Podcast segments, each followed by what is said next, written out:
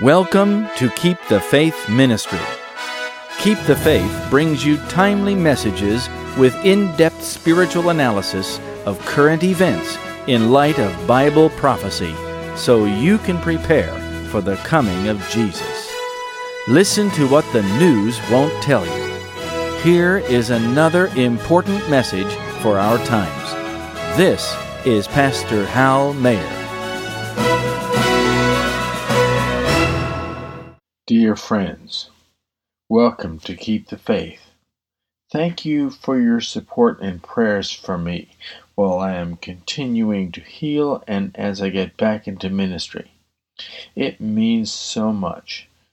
We live in such uncertain times, and now more than ever we need the protection of God.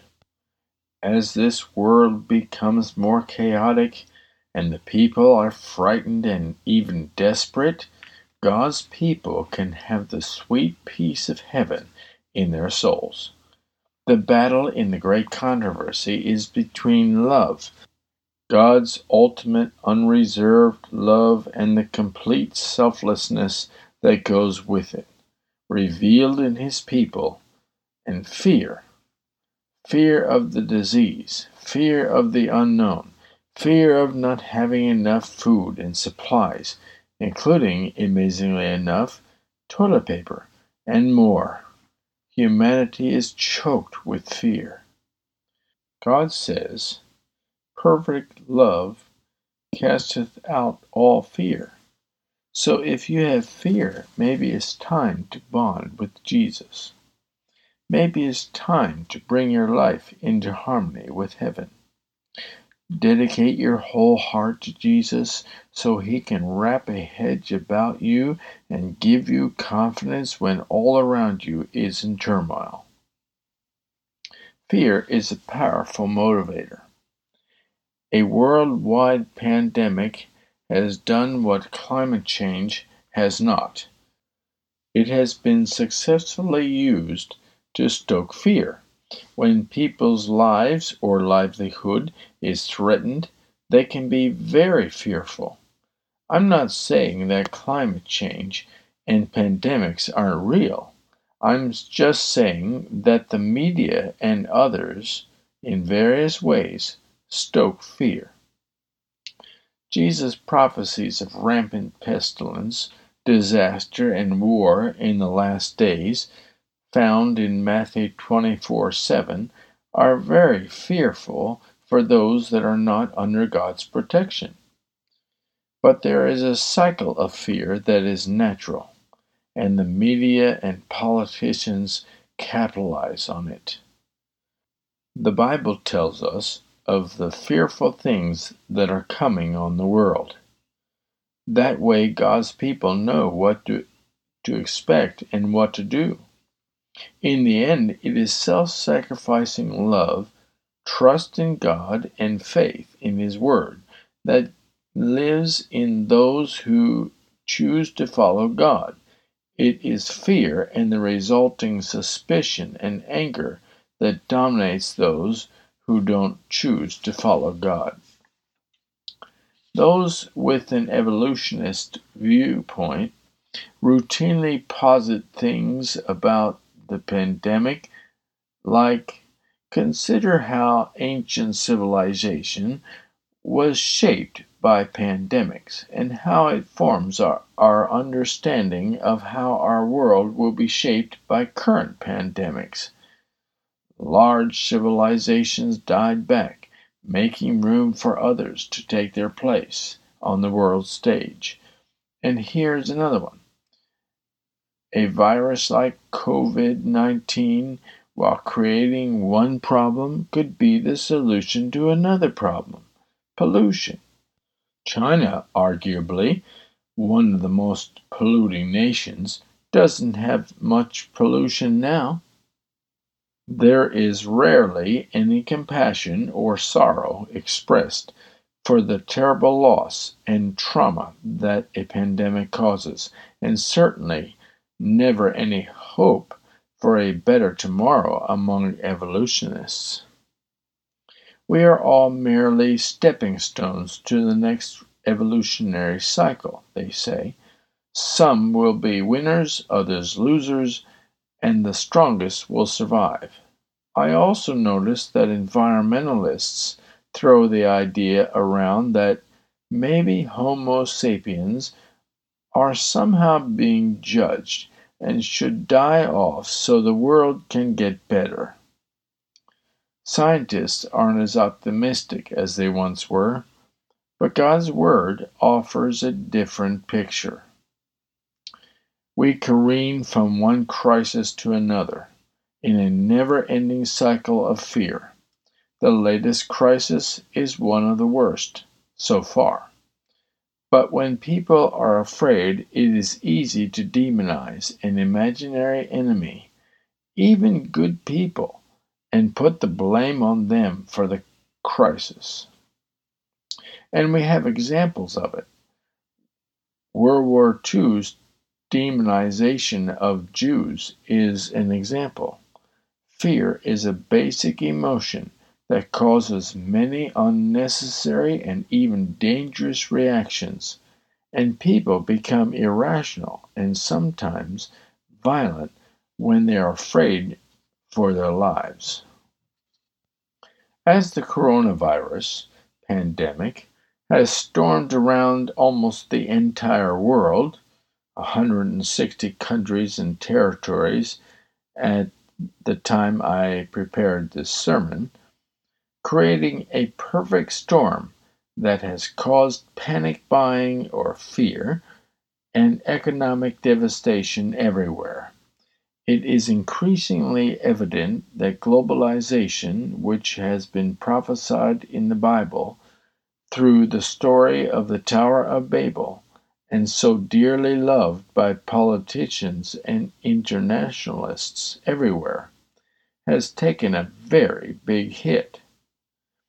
It seems that globalists have essentially been sitting on their hands, not knowing what to do. Yes, they have meetings to discuss the virus. They first said it isn't contagious, but it was. They have urged governments not to close their borders, but they did. They have even encouraged people to travel and to eat in restaurants and continue with their normal lives, but they won't. And governments are urging people to avoid travel and social contact. Following globalist advice it has been deadly for some, imprudent for others, and more dangerous for all. The pandemic has shown how vulnerable we are to broken supply chains, loss of jobs, and dramatic social disruptions. Social distancing has wreaked havoc on every area of life that we have come to know. And the great platitudes and fantastic economic forecasts of the one world government leaders and economists have come to a screeching halt. In fact, more than that, they have gone backwards and set back globalization for years. People were already suspicious of globalization. It is as if God has touched the modern Tower of Babel with his finger again, bringing their plans to nothing. Think about it. The globalists have set up a massive new Tower of Babel, and God has intervened again, not by confounding the languages, but this time by the spread of a tiny little invisible virus that has the whole world in turmoil and globalization fraying and collapsing. Globalization, which has taken enormous resources in effort and money for globalists to cobble together in a new world order that is fragile at best, now they only see it unraveling over this virus. For instance, the Great Vision and one of the most basic tenets of the New World Order has been open borders between countries where people and goods flow freely. As country after country has closed their borders to all but their own citizens due to coronavirus, one of the pillars of globalism has unraveled right before their eyes. It must give inter- internationalists some sleepless nights. Economic progress has become economic disaster, frustrating the rosy picture that internationalists dream of. Globalization has lifted millions of people in countries like China, Indonesia, and Vietnam out of poverty. It has provided people in industrialized nations with cheap televisions and laptops, not to mention clothing and textiles, yet at the same time, it makes the world more vulnerable to all sorts of disruption, from terrorist attacks to natural disasters and pandemics. Is this economic progress? This is a very big setback for all of them. A panel of experts from the World Bank and the WHO wrote of a world at risk when they examined the economic consequences of a serious global health emergency last year. A pandemic like the Spanish flu, which killed as many as 50 million people between 1918 and 1920 would depress global economic output today by around 3 trillion the experts have calculated even a comparatively mild epidemic could cause damages adding up to more than 2% of the GDP. The world is not prepared for a fast moving virulent respiratory pathogen pandemic, the report states. And this coronavirus is more difficult than originally thought. The story of the COVID 19 is more than a story about medicine and science. It is a story about the globalization of danger the globalization of disease, and the globalization of death. Internationalists, which is another name for globalists, claim solidarity between peoples and nations provides safety in numbers and social togetherness. But with this pestilence, the coronavirus makes social distance mandatory. Therefore, non-essential businesses have ceased operating, like restaurants, bars, nightclubs, stores, sporting events, conventions. All are closed or canceled, or at least limited in what they can do. Globalists also claim that city living is essential to the New World Order for various reasons. But urban development is deadly. Cities are sinful in the extreme, but they are the epicenters of deadly pestilences. Especially massive cities are in the crosshairs of natural disasters too. And often cities are the targets in war and terrorism as well. God's people have been warned of this in the Bible. Take Lot in Sodom, for example. Regionalism is a subdivision of globalism. The European Union is an experiment intended to resurrect the Holy Roman Empire.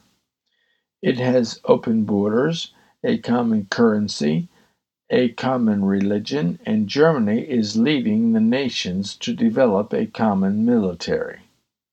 All the elements of Charlemagne's Holy Roman Empire. But it's killing people.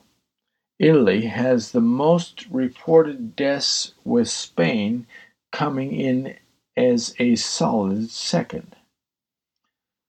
Germany is flooded with cases, and the Chancellor has declared the people are not to have meetings with more than two people that aren't living in the same household.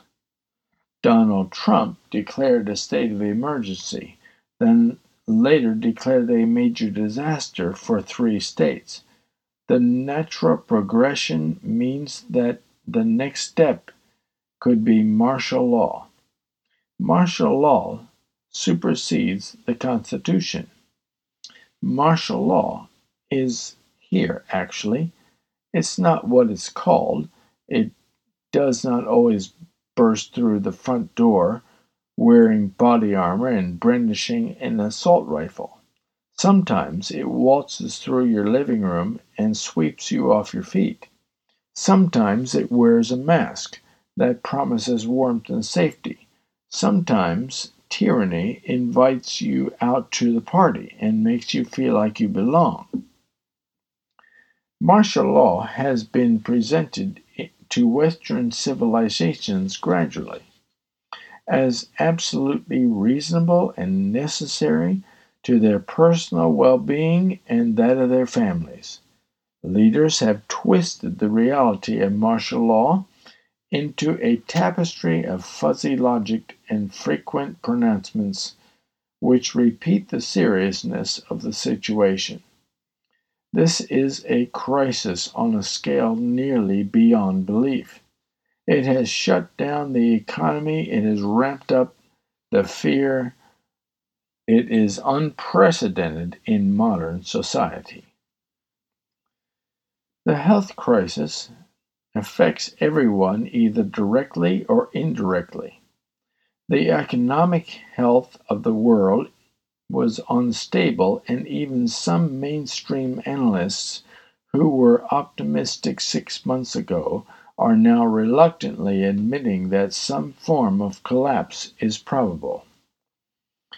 The financial life of America, for example, hangs by the thinnest of threads and this COVID 19 disaster has sent it spiraling out of control.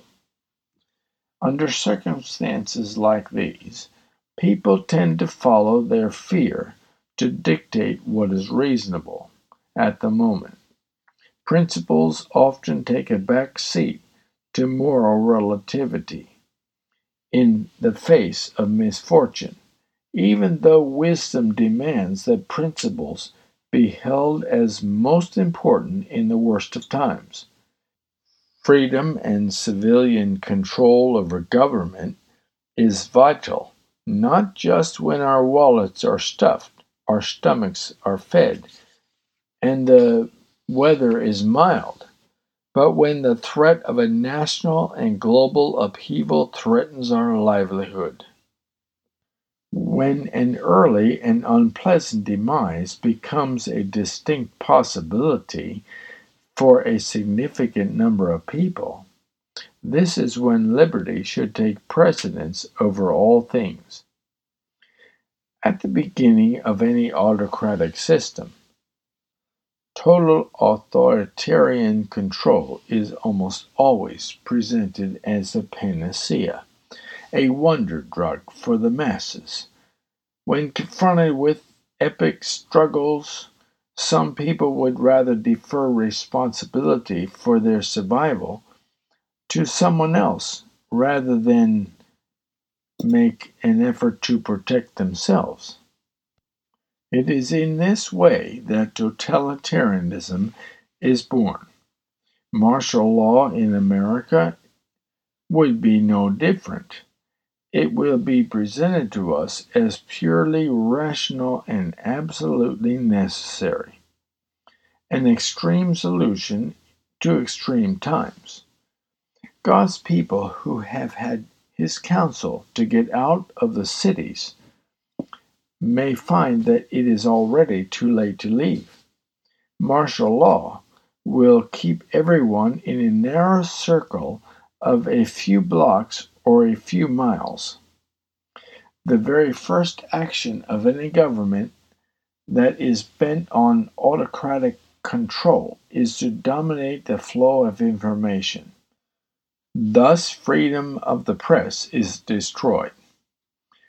Alternate viewpoints are disrupted, and only the official or approved sources of information and opinion are permitted. This is already happening as we have documented over the last couple of years. Removal of checks and balances is next. Under martial law, all decision making is streamlined into the hands of the executive branch. The excuse given for this is often the same everywhere. The president or the executive must not have his hands tied by checks and balances during a state of crisis, otherwise, his, his decisions are slowed and more people could be hurt. Once the executive branch of a country removes checks and balances, it is very hard to get them to put them back in place. Civil liberties are next. All tyrannies have abruptly suspended rights to fair trial, rights to legal representation, Miranda rights, even the right to know what one has been charged with before being arrested. Religious liberty will go too. It has already been eroded, as we have documented. After all, religious liberty is the most basic liberty and the cradle of all other liberties. It is a source of counterculture against secularism in society. There will be a certain religious pattern to follow, and no other eventually. Once the previous steps have been taken largely with the consent of a frightened public, it is a short distance to where the justice system is used to uphold the regime. Injustice is practiced openly the U.S. currently has many pieces of legislation that have passed or are pending which allow rendition and even torture of regular citizens. Specifically, in the event of a national emergency, which under current rules the President can declare at his leisure.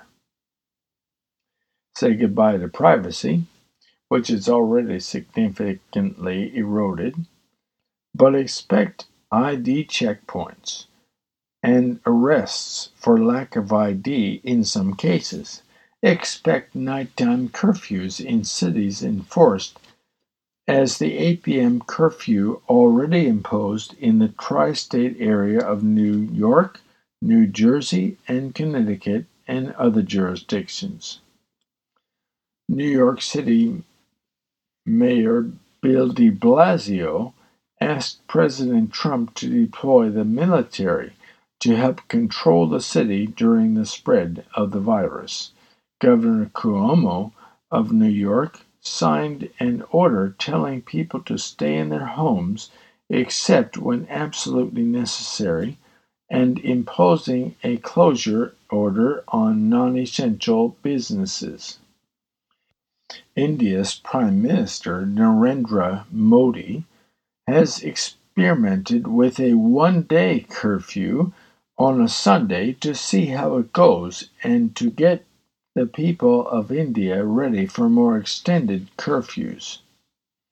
Expect warrantless searches of your home without cause in some places, not to mention surveillance of web and phone traffic. Also, count on the fact that some people, out of paranoia or out of some twisted desire for petty influence, will start pointing an accusing finger at anyone who does something that seems a little strange, and the establishment will encourage this. Tyranny is much easier when citizens police each other. We actually see some of this behavior today. However, under martial law, there is absolutely no chance whatsoever of holding the authorities or anyone who supports them legally accountable for any wrongdoing. There is essentially no means to voice a grievance. Martial law is like a free pass to law enforcement officials to do whatever they please, whenever they please. Following this, any populist movement is quashed. Activists are n- normally labeled as subversives, insurgents, or terrorists, and in time arrested because the government says they are dangerous to the stability of society. Do you think God's people who keep His Sabbath will be treated like this in the end? Associating these people with terrorists will make them especially hated by the populace. This marks the end of economic prosperity for the average citizen and the removal of the traditional middle class. In the end, this causes the public to subjugate themselves to food, water, and health care rationing. Food rationing has been discussed in some cities already. In the cities, this can be excruciating. The cities are death traps. No wonder God told us to get out of the cities. The globalists move as many as possible into the urban areas. They control them very heavily then. It's impossible to ramp up business and economies quickly after a global shock like coronavirus. Things just can't start up overnight. There are reasons to believe society won't be able to maintain sustained social distancing for an extended period of time. After people have been cooped up for a few days, they have to get out and go do something. What happens after they have been in their homes for several weeks? What about six weeks? or 10 weeks.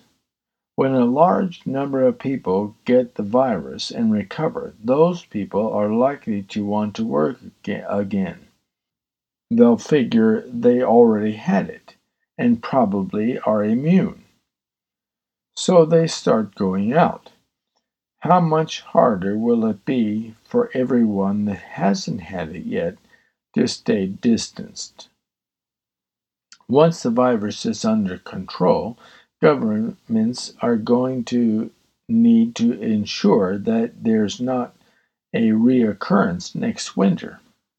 Even if it's not possible, they're going to try. That means restricting travel in and out of places where the virus is under control. It means strict testing regimes.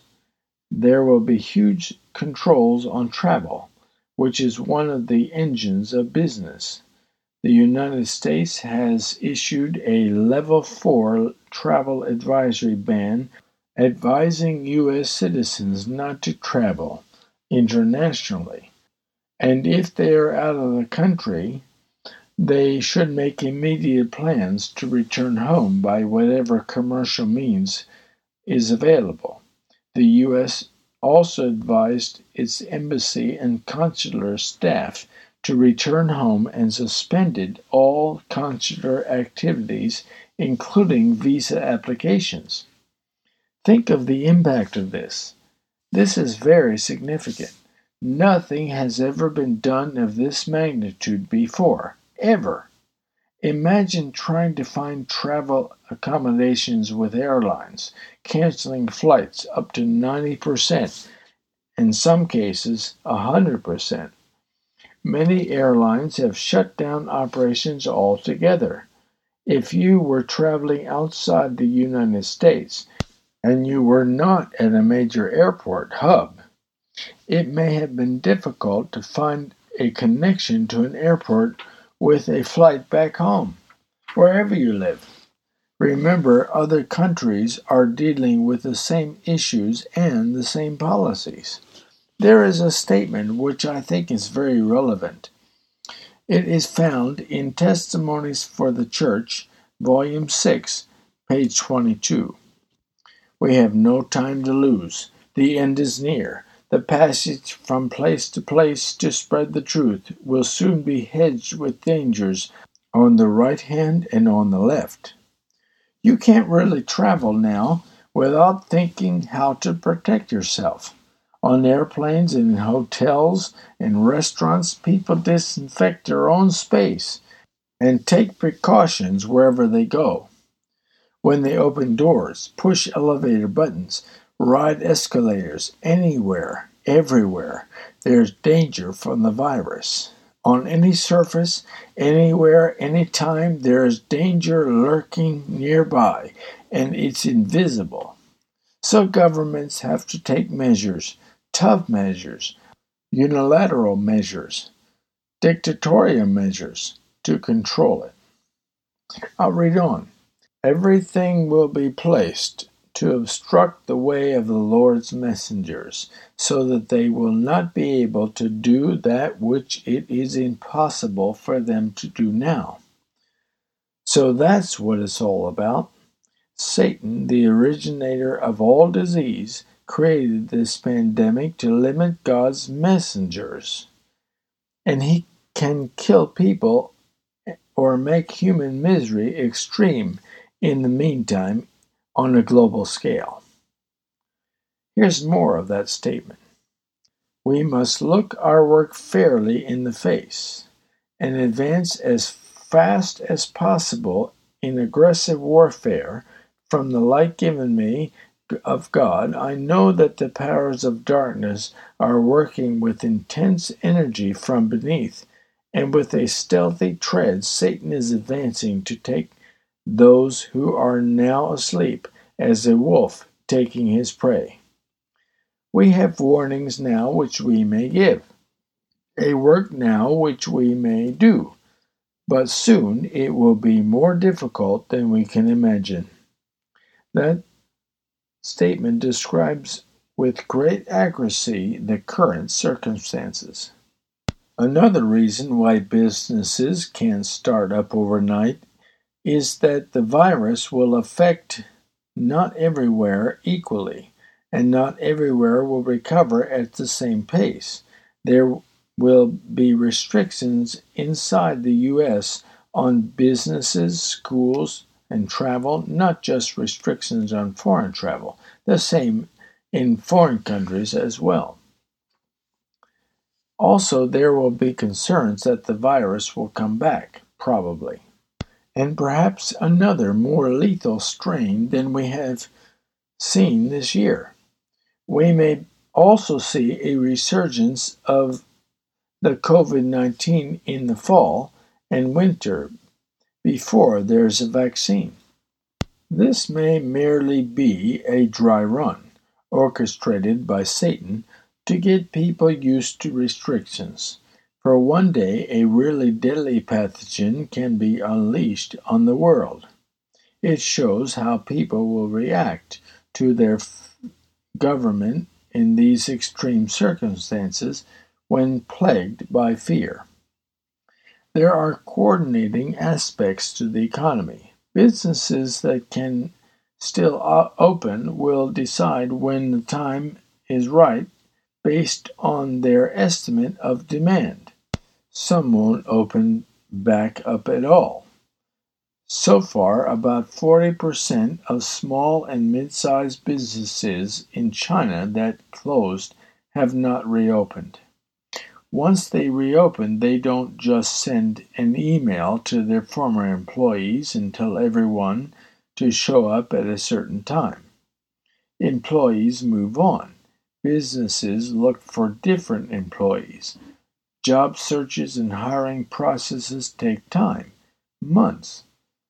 So businesses can't really start right away and it will probably be many months before they are back to what they were, if that's even possible. In China and Israel, and no doubt other nations, The government is using social media, especially cell phones, to keep track of their citizens in order to curb the coronavirus. They know when they come and they go. They know when they go to the store or a friend's house. They know when they take public transportation. They already have a special score for individuals called a social score so this is really easy to do. So now social media is being used to control people, and it is being looked at at some Western countries. We must start to accept having the, our movements tracked, not just by the NSA, but by public health agencies. This means privacy, even in your own home, will dissolve. If governments can watch every move you make, they can access you at home too. And they can enter your home physically and force you into compliance with some rules. Basic human freedom will be curtailed. The government would compel you in your own home to be inoculated with a vaccine, perhaps. The social consequences to your life would be gargantum. You can expect a simplified lifestyle. Freedom of association is under assault. It's a way of preventing churches and other independent voices from being heard. It controls people by limiting them from meeting one another. At the time I prepared this sermon, Germany has restricted meetings of more than two people. That will spread. That has spread to England and will spread further. Crimes like theft and looting will increase because people are desperate and fearful. Some are greedy or want to take advantage of the situation so they can make crimes too. Then the military will be called in, not just to li- deliver food or medicines, but they will be used to control crime. Here is a statement from the book Education, page 228, which should ring in our ears. At the same time, anarchy is seeking to sweep away all law, not only divine, but human. The centralizing of wealth and power, the vast combinations for the enriching of the few at the expense of the many, the combinations of the poorer class for the defense of their interests and claims, the spirit of unrest, of riot, of bloodshed, the worldwide dissemination of the same teachings that led to the French Revolution. All are tending to involve the whole world in a struggle similar to that which convulsed France. Once the initial shock of the, its consequences are over, this scenario is likely to play out. But it is Satan's attack on the Sabbath that is the real intention of this and every other pestilence and disaster. Satan wants to bring the whole world to worship him. This would be in harmony with his plan. This would be in harmony with his plan to destroy in man any and all remembrance of God's law. Can you imagine if a shining being appears and stops a major pandemic? And heals those afflicted with the pestilence? Listen to this statement from the Great Controversy, page 624, about the last days, and what Satan will do to the people to get them to willingly worship him. As the crowning act in the great drama of deception, Satan himself will personate Christ. The church has long professed to look to the Saviour's advent as the consummation of her hopes. Now the great deceiver will make it appear that Christ has come. In different parts of the earth, Satan will manifest himself among men as a majestic being of dazzling brightness, resembling the description of the Son of God given by John in the Revelation. Revelation 1 13 through 15. The glory that surrounds him is unsurpassed by anything that mortal eyes have yet beheld. The shout of triumph rings out in the air. Christ has come! Christ has come! The people prostrate themselves in adoration before him, while he lifts up his hands and pronounces a blessing upon them, as Christ blessed his disciples when he was upon the earth. His voice is soft and subdued, yet full of melody.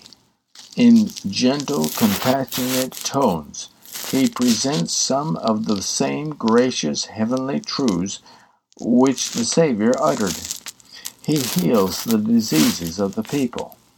And then, in his assumed character of Christ, he claims to have changed the Sabbath to Sunday and commands all to hallow the day which he has blessed. He declares that those who persist in keeping holy the seventh day are blaspheming his name by refusing to listen to his angels sent to them with light and truth. This is the strong, almost overmastering delusion. Like the Samaritans who were deceived by Simon Magus, the multitudes from the least to the greatest give heed to these sorceries, saying, This is the great power of God. Acts 8:10. So there has to be some deadly global pandemic that will make them fall for this apparition. And it's got to be big, with much loss of life and enormous economic consequences that affects people's livelihood and their security. Satan is building up to that. His ultimate purpose is the declaration that the Ten Commandments Sabbath is changed to Sunday. Notice how he heals disease. When he does this, he will have their attention and he will have their worship. Many pastors say that the cure for the coronavirus is repentance and a return to God. Even the Pope called for prayer. This is ominous. Sunday laws are linked to this concept, and a national Sunday law will come in response to a series of natural disasters that create an existential threat to the people. The argument goes like this we as a nation have wandered far from God. We have legalized many sinful practices, including abortion and same sex marriage, among other things. God is not pleased with us because we have rejected light that He has sent us. Therefore, He is punishing us for our sins. We need to get everyone in church to assuage his anger and bring prosperity back to the nation. All must act in unity, so let us make a law that requires everyone to get back in church on Sunday. God's moral law is a transcript of his character, his glory, and his holiness. But that moral law is as unchangeable as God's character. In that moral law is contained the great principles of heaven and God's punishment of the disobedient. God rewards good and punishes evil. And God punishes when his other efforts to save man fails. God in his mercy and justice can sometimes deal very severely with nations who rebel and turn from his law. But is further disobedience justified by making a Sunday law when God says to remember the seventh day Sabbath? It is codifying Sunday observance into law that brings national ruin. Listen to this from Maranatha, page 193. When our nation in its legislative councils shall enact laws to bind the consciences of men in regard to their religious privileges, enforcing Sunday observance, and bringing oppressive power to bear against those who keep the seventh day Sabbath, the law of God will, to all intents and purposes, be made void in our land, and national apostasy will be followed by national ruin. So, if you want to see economic collapse and other ruinous things, just enact a Sunday law. We see God's divine justice in his dealing with human civilization at the flood when Noah was mercifully spared. While the world in its wickedness and corruption was destroyed, it was seen in the destruction of Sodom and the plagues of Egypt. It was seen in the, the destruction of Jerusalem and many other examples all through Scripture. These are examples to us on whom the ends of the world are come. God speaks of fear that shall come upon the world, including those that are in the church, but still in the world. In Proverbs 1 24 to 31. Because I have called and ye refused, I have stretched out my hand, and no man regarded. But ye have set at naught all my counsel, and would none of my reproof. I also will laugh at your calamity. I will mock when your fear cometh. When your fear cometh as desolation, and your destruction cometh as a whirlwind. When distress and anguish cometh upon you, then shall they call upon me, but I will not answer. They shall seek me early but they shall not find me, for that they hated knowledge, and did not choose to fear the Lord. They would none of my counsel, they despised all my reproof. Therefore shall they eat the fruit of their own way, and be filled with their own devices. That is also a warning, especially to God's people, who had great light, but have refused to follow God's instructions. Listen to this from Testimonies to the Church, Volume 4, page 491. The unbelief and sins of ancient Israel were presented before me, and I saw that similar wrongs and iniquity exist among modern Israel. The pen of inspiration recorded their crimes for the benefit of those who live in these last days, that we might shun their evil example. What instructions have we not followed, you say? What about the instructions for healthful living? What about his explicit instructions to seek retired places in the country where we can grow our own food? If we had followed these two instructions, we would not be having so much problem with sports in our schools, entertainment in our homes, rock music among our youth, and a host of other sins. By the way, if you live in the city, you are especially a target of the enemy.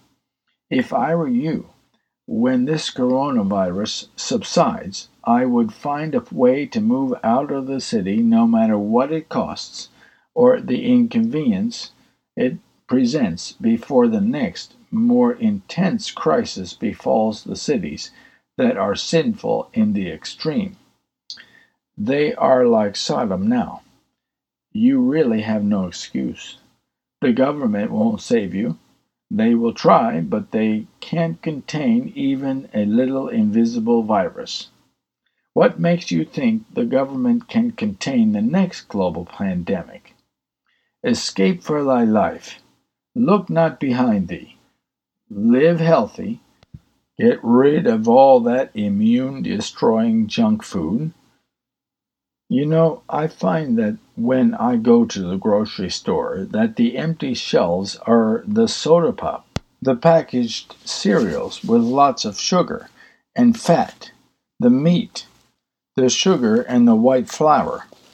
All the things I don't buy while the fruits and vegetables, the oatmeal, the healthy things without any sugar and fat are well stocked mostly. Amazing. For now, at least. I can buy what I need.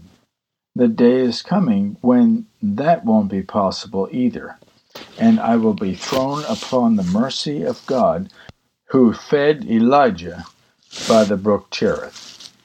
The nations today are guilty of legislating sin and have been codifying immorality into law, such as abortion and same sex marriage, prostitution, and pornography, among other things. God's moral law is being trampled in every Western nation on earth. Anarchy and sexual revolution is destroying the sanctity of marriage and family, which is the bedrock of society, and these same sins have made their way into God's church.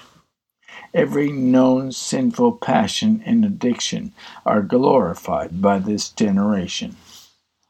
The Bible predicted that in the last days men would be lovers of them of their own selves, covetous, boasters, proud, blasphemers, disobedient to parents, unthankful, unholy, without natural affection, truce speakers, false accusers, incontinent, fierce, despisers of those that are good, traitors, heady, high minded, lovers of pleasure more than lovers of God. 2 Timothy 3 1 through 5.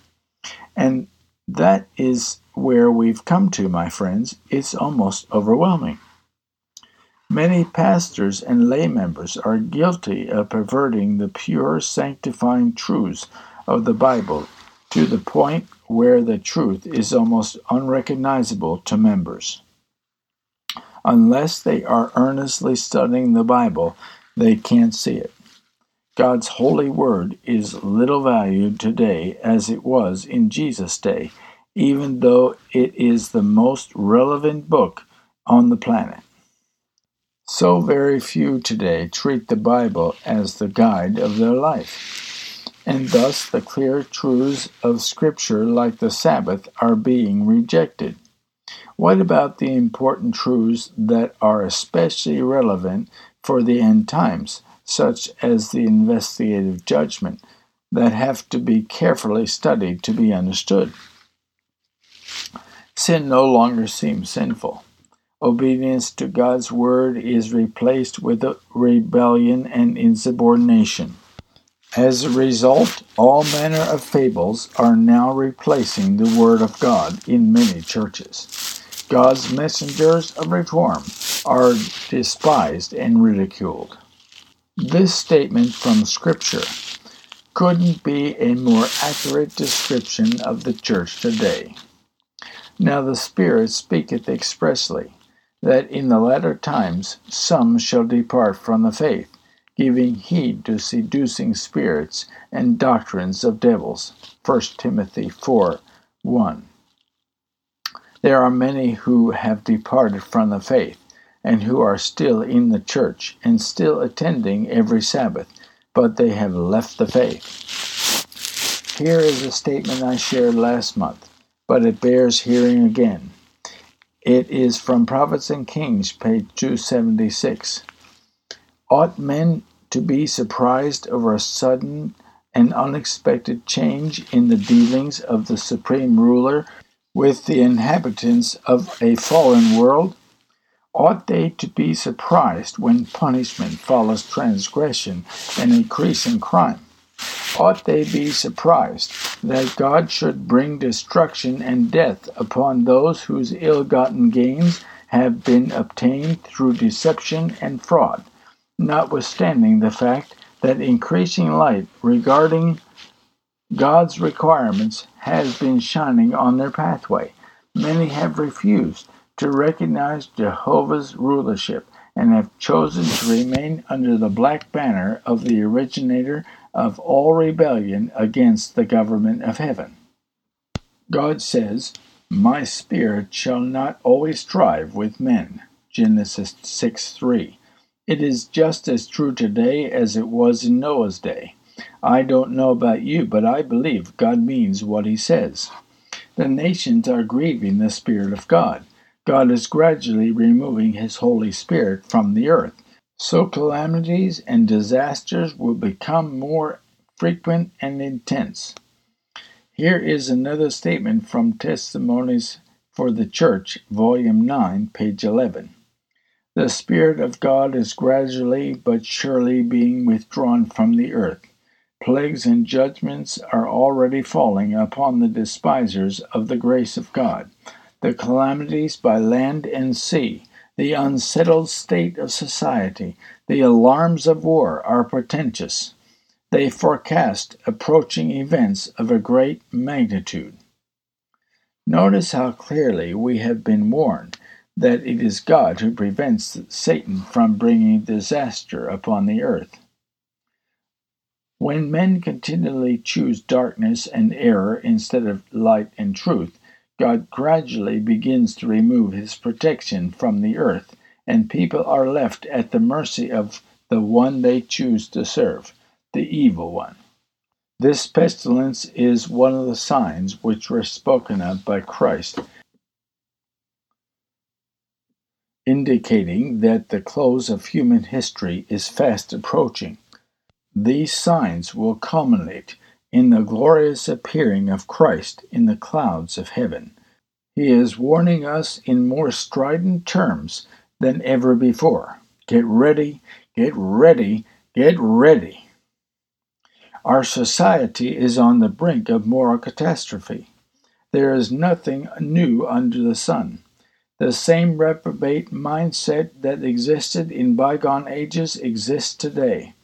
It is not pandemics that cause societies to lose their place. What caused the antediluvian society's demise? Their sins, of course, which brought on a sudden change in the way God dealt with that race. What caused Sodom's society to be destroyed? It was their sins. The very sins that caused previous societies to lose their place in history are on full display today, but worse. The chaos and confusion we are seeing in today's news is what the Bible describes as a just reward of reward, Hebrews 2 2, for all the abominations we see on the earth. The scriptures say in Isaiah 26 20, Come, my people, Enter thou into thy chambers, and shut thy doors about thee. Hide thyself, as it were, for a little moment, until the indignation be overpast. What does this mean? Where are we to come? Friends, there is one place, one shop that is not closed yet. But we need to go there before it does and buy something. It is an essential and there is plenty. It is gold tried in the fire, and white raiment and eye salve. Do you know where that shop is? It is in the most holy place, the secret place of the Most High. See Revelation 3:18 and Psalm 91:1. Jesus says, "I will never leave thee nor forsake thee." You don't have to fear or be anxious with a promise like that. But it only applies to those who are living with Jesus, obeying Him in everything He has asked you to do. Jesus says, Be not afraid, many, many times. He said, Peace I leave with you, my peace I give unto you. Not as the world giveth, give I unto you. Let not your heart be troubled neither let it be afraid. John 14:27. We should take comfort in his word that the little invisible coronavirus is under his control and will obey his commands. He sees it, he knows where it is, every single one, and most of all, he knows how to protect every one of his children. If he allows you to go through it, he has a reason. We can trust Him with our lives and those of our loved ones. Let us pray. Our Father in heaven, we human beings are often so vulnerable. We pray that you will teach us what we must do to come under the shadow of the Almighty. Keep us safe. We love you and look forward to the time when this old rotten world will come to an end and we can be with you. Please fulfill your promise to us that you will not leave us or forsake us. We pray that you will keep us from forsaking you. In this coronavirus world, we need your special protection. Please give us your presence, that our hearts will not be troubled. In Jesus' name, Amen.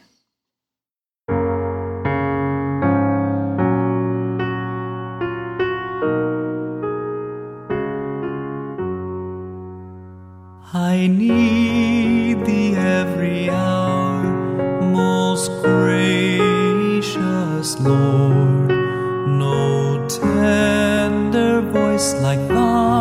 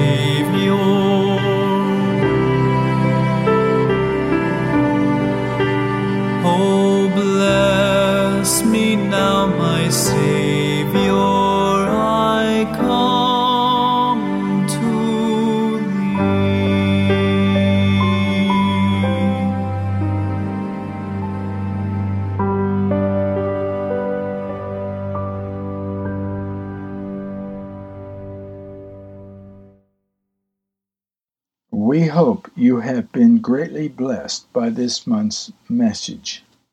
Your prayers and gifts mean so much to us.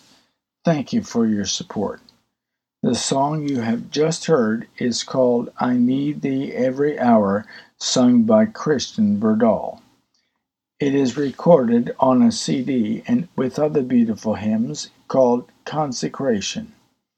If you would like to have a copy of this CD, just send $16 postpaid to U.S. addresses to cover the cost. Gladly send you one. please mention the consecration CD. Other international listeners should send $20 USD. The following is our prophetic intelligence briefing, a feature that brings you current events in light of Bible prophecy, especially for those who love the appearing of Jesus Christ. We can see the signs of the times telling us that we are nearing the world's great crisis. May the Lord find us faithful. Our first item this month Buttigieg cites gospel in campaign ad. Welcome to Keep the Faith Ministry News. My name is Sabrina Peterson, and I'm filling in for Pastor Mayer while he's on medical leave. Democratic presidential candidate Pete Buttigieg quoted the Gospel of Matthew in his first statewide ad in South Carolina, the latest in the candidate's references to Christianity in his campaign messages. The ad opens with a clip from an Iowa speech Buttigieg gave November 1st. In our White House, you won't have to shake your head and ask yourself, whatever happened to I was hungry and you fed me? I was a stranger, and you welcomed me, a reference to Matthew 25 35. The ad was released on December 3rd in South Carolina television markets. Although he has polled better in Iowa and New Hampshire, Buttigieg polls at an average of 6.5 points in South Carolina, behind former Vice President Joe Biden, Senator Elizabeth Warren, and Senator Bernie Sanders. As the first Southern state in the primary process, South Carolina is generally considered an important campaign milestone, and primary performance in the state is regarded as an indication of a candidate's national electability. The South Carolina primary is especially a key indicator of support for candidates among black voters, who make up 30% of the state's electorate and 60% of Democratic primary voters. Buttigieg has come under harsh criticism for his record on racial issues during his term as mayor of South Bend, Indiana, and has only 4% support among black voters nationwide. Some political analysts have suggested his gospel themed video is intended as an overture to church going black voters in the state.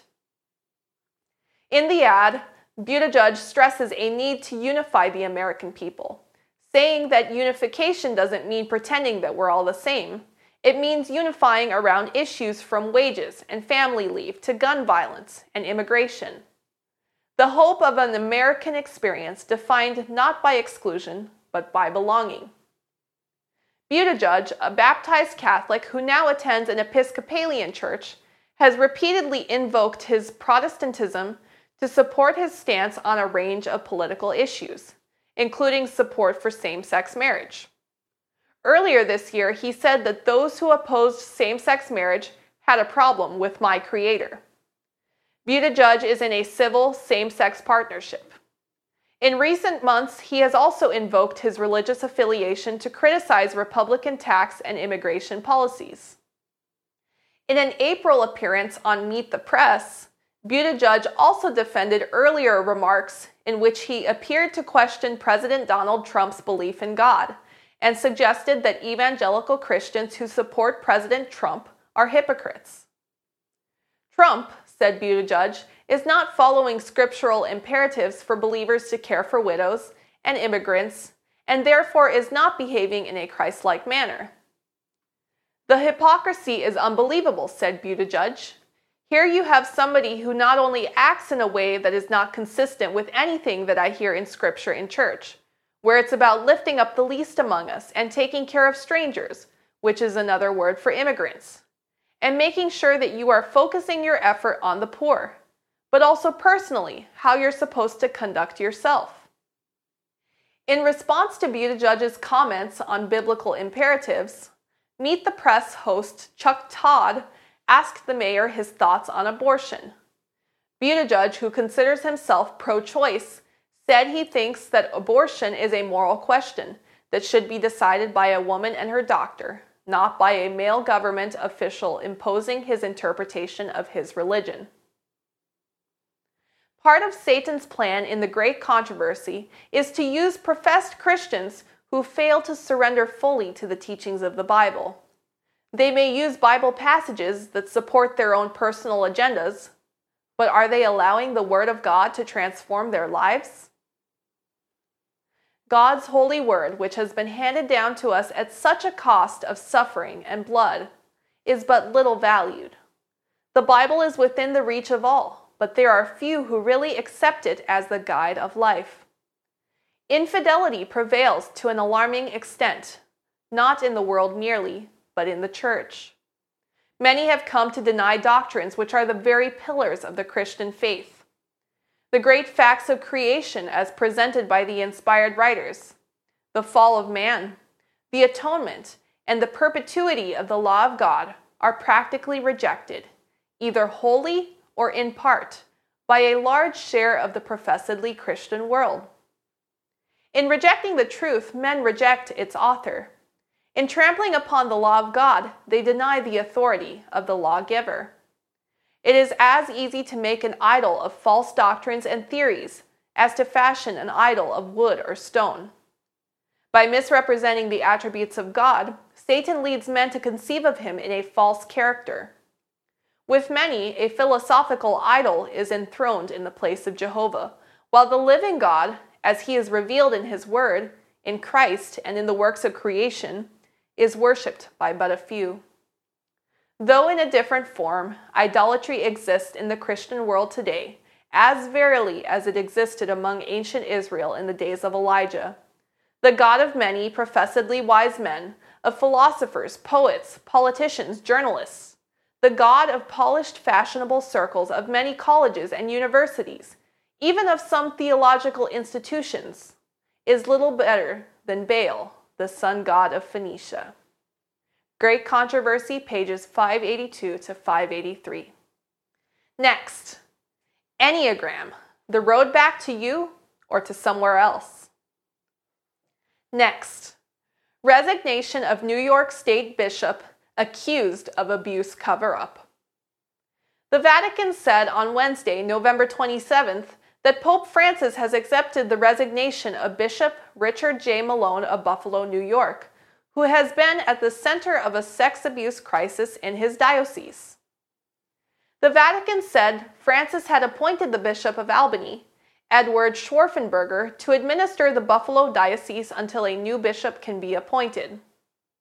Malone, who met with the Pope last month, has been accused of covering up or mishandling the abuse of dozens of minors by priests in his diocese. He has denied the accusations and until recently said he would not be stepping down early. He acknowledged tremendous turmoil in his diocese in a statement on Wednesday. Some have attributed this to my own shortcomings but the turmoil also reflects the culmination of systemic failings over many years in the worldwide handling of sexual abuse of minors by members of the clergy, his statement said. He said he had made mistakes in not addressing what he described as personnel issues more swiftly, and that he was retiring early voluntarily, but would continue to live in Buffalo. And the woman was arrayed in purple and scarlet color and decked with gold and precious stones and pearls, having a golden cup in her hand, full of abominations and filthiness of her fornication.